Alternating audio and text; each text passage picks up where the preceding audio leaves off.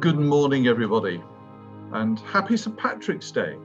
Welcome to this, the fourth of these Lenten reflections, which I've called the Holy Mountain.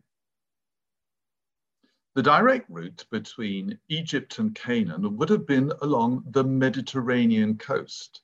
And centuries on, the coast road is still the most direct route, though no longer the safest, because it passes through the Gaza Strip, which these days is a hotbed of conflict and violence between the Egyptians, the Israelis, and the Palestinians.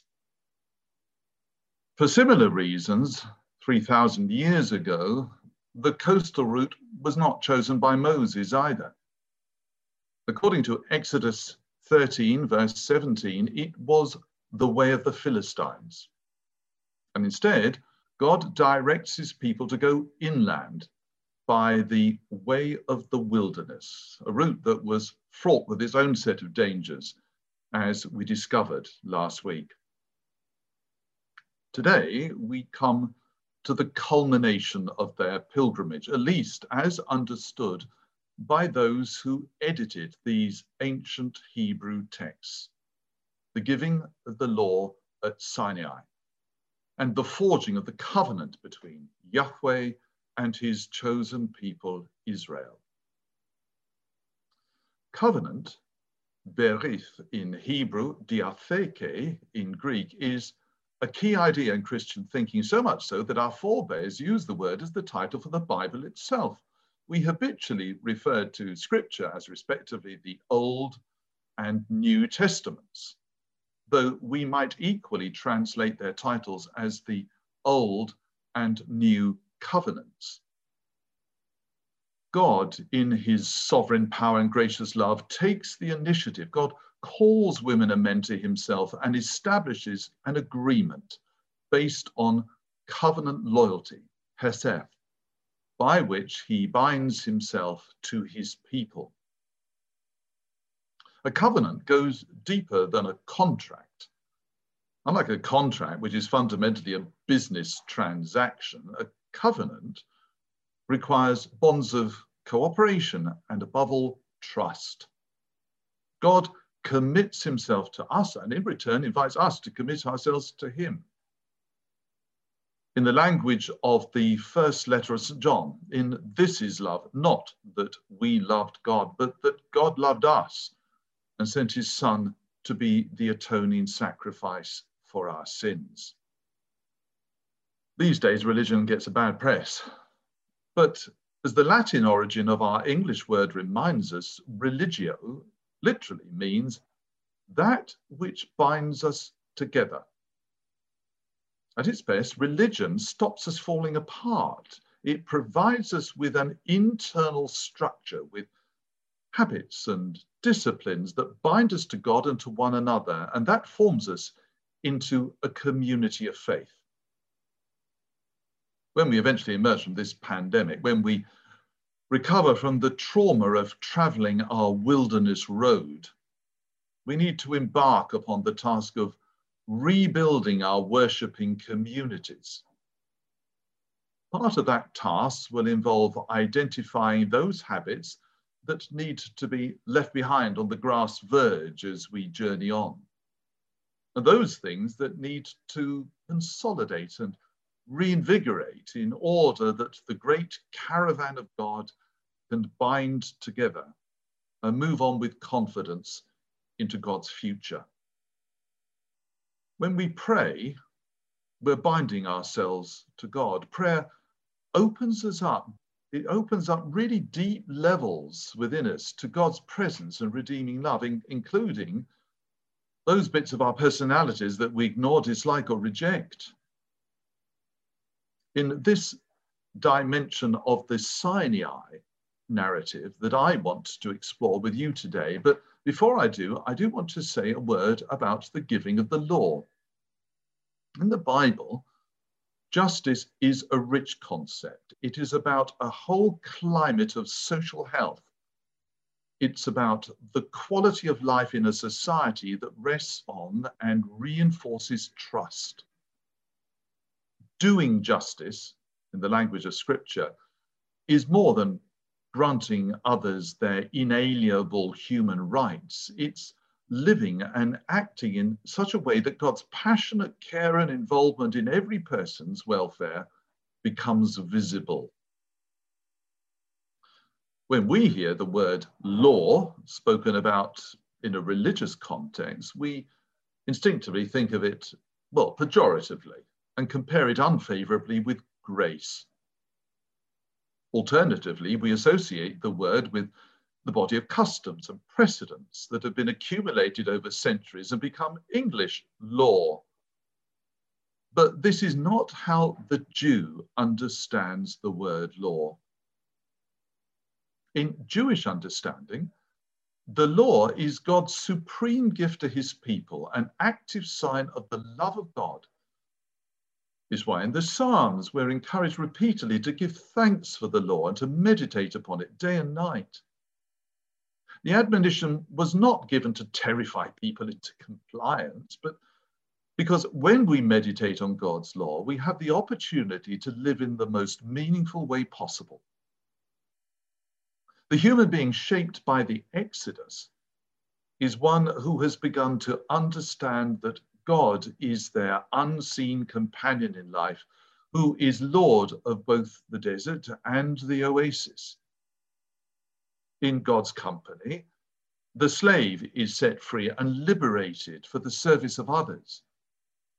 The law celebrates the fact that life is more than just having a great time.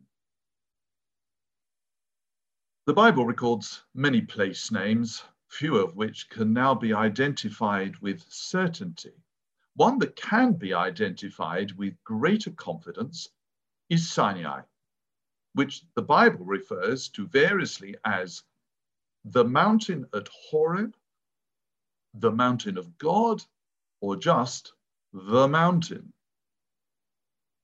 It is at Sinai that God gives to his people the law and speaks the Decalogue, the 10 life giving words spoken to Moses that Christians traditionally call the Ten Commandments.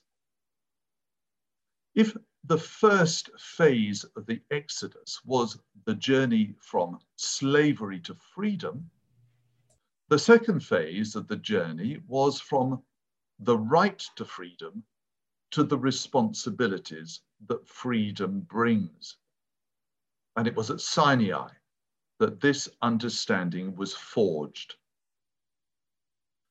This morning, I want to concentrate on just one part of this extraordinary narrative the encounter of Moses with God on the mountain.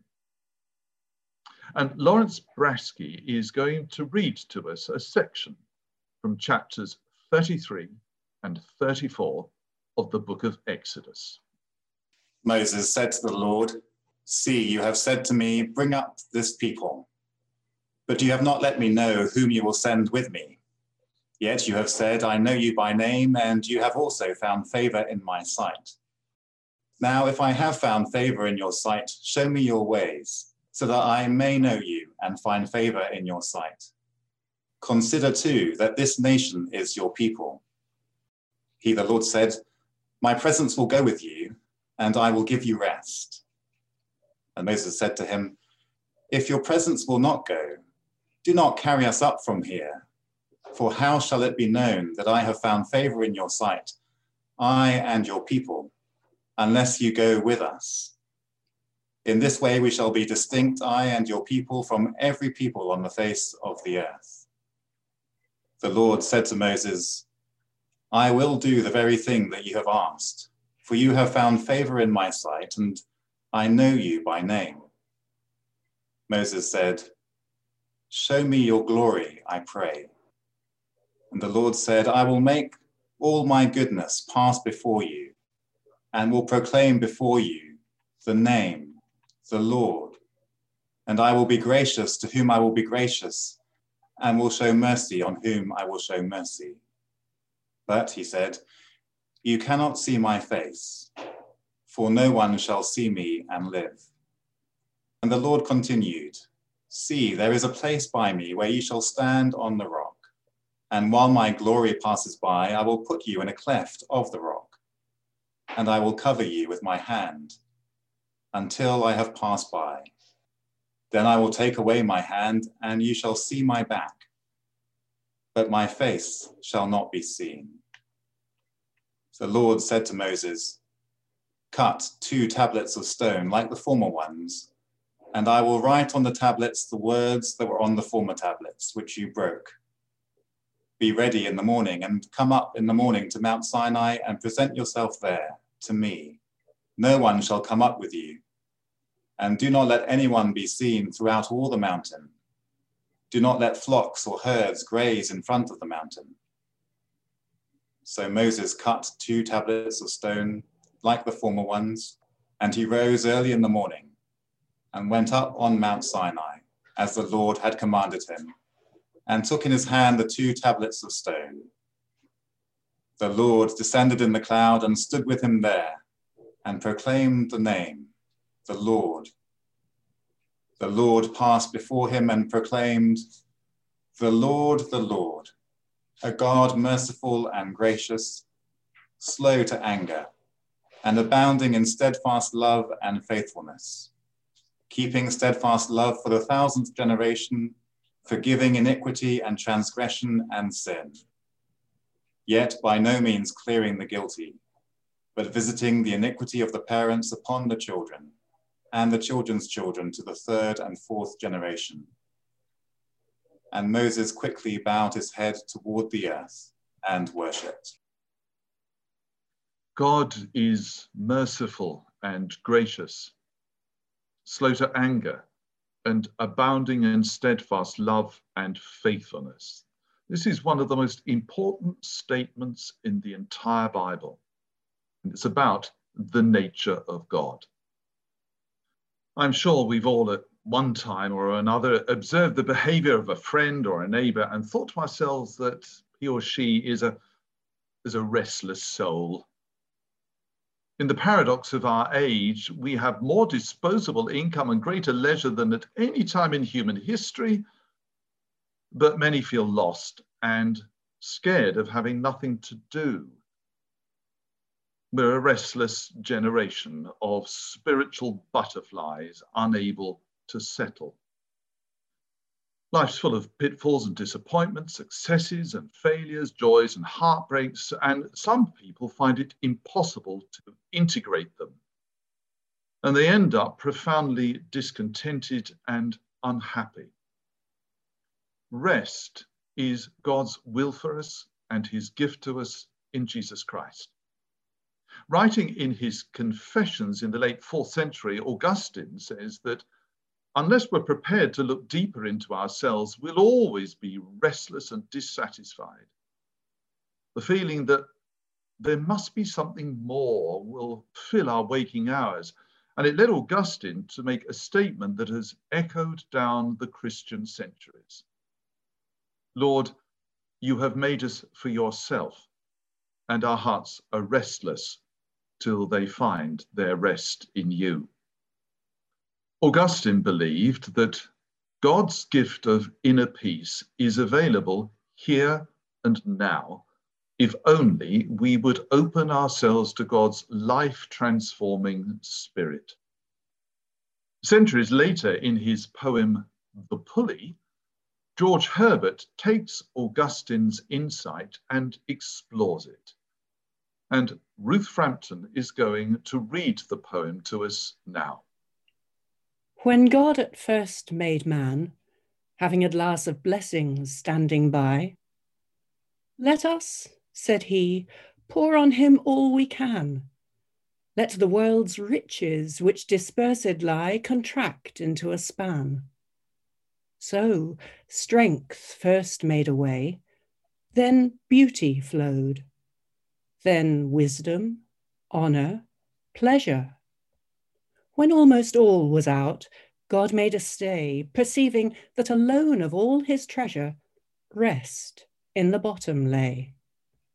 For if I should, said he, bestow this jewel also on my creature, he would adore my gifts instead of me, and rest in nature, not the God of nature, so both should losers be. Yet let him keep the rest, but keep them with repining restlessness.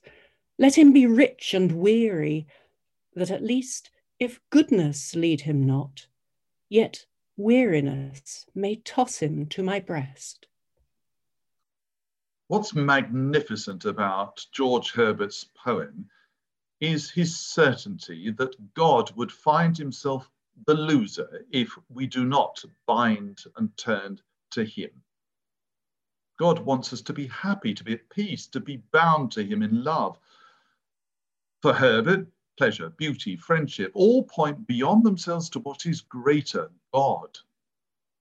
What we need is located not in these wonderful things, but beyond them. It's why we experience both ache and contentment in life. If meditating on the goodness of God fails to lead us to God, Herbert says, well, then perhaps exhaustion and dissatisfaction with the pleasures of life may yet succeed. My presence will go with you, and I will give you rest, says God to Moses.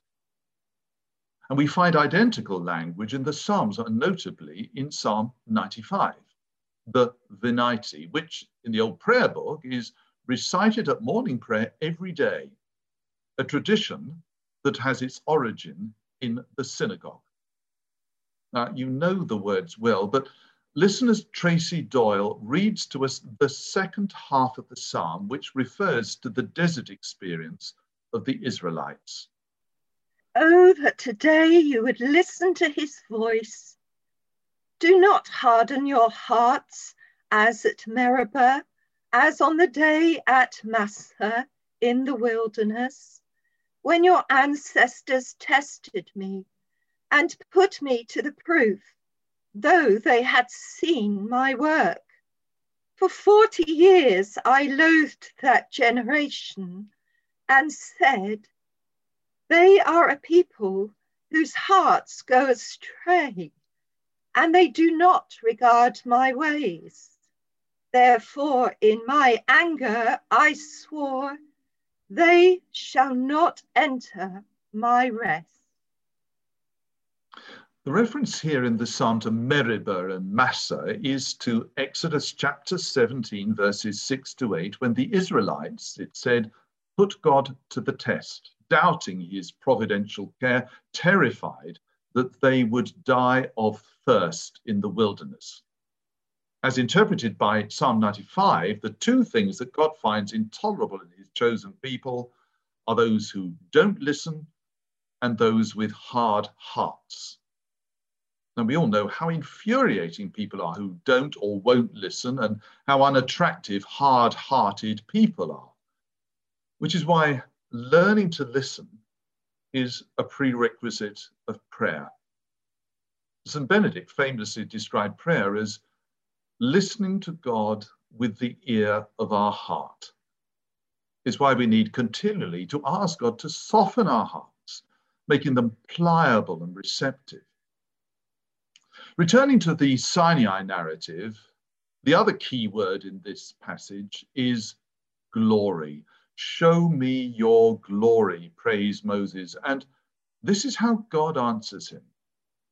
You cannot see my face, for no one shall see me and live.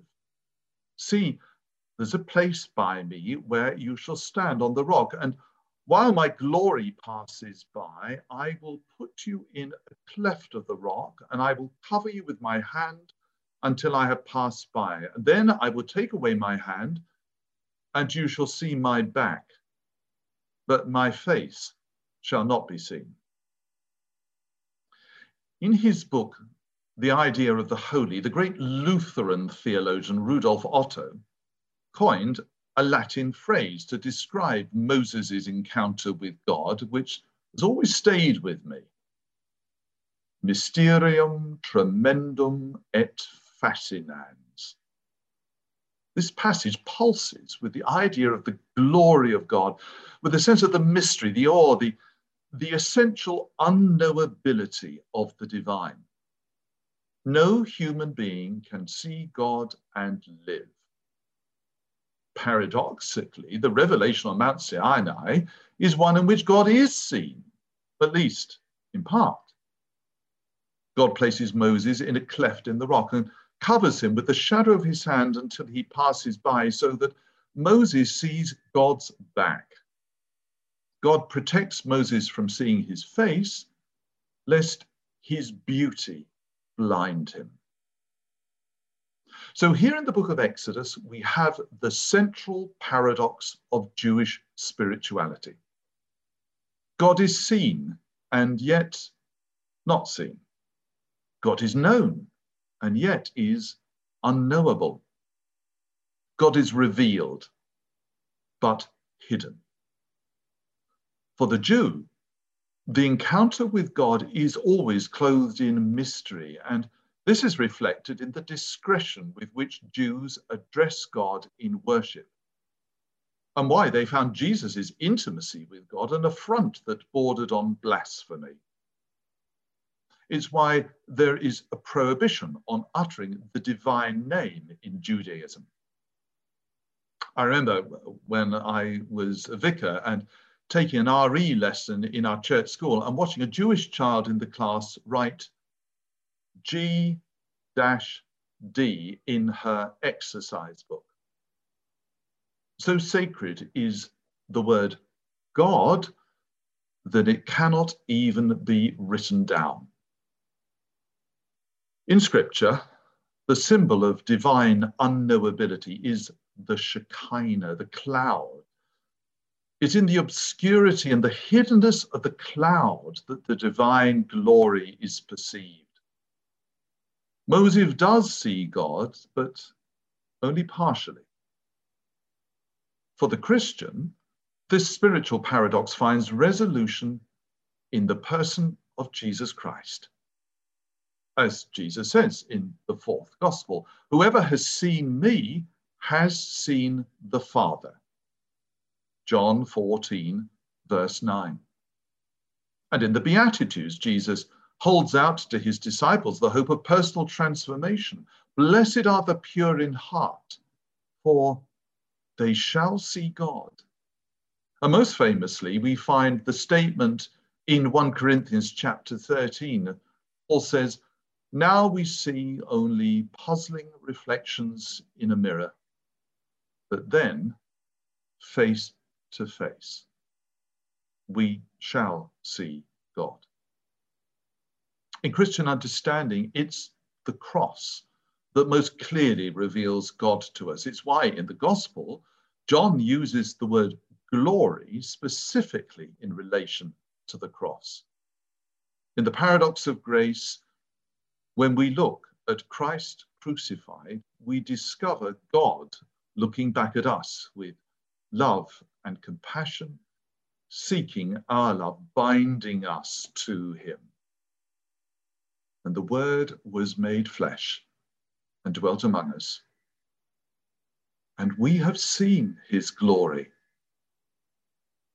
And so to our last passage from the Bible, though this time not from the book of Exodus, but instead from the book of Deuteronomy. It is part of Moses' speech to the people and it's read to us by Johnny Elvin. Moses said to the people, Take care and watch yourselves closely, so as neither to forget the things that your eyes have seen, nor to let them slip from your mind all the days of your life.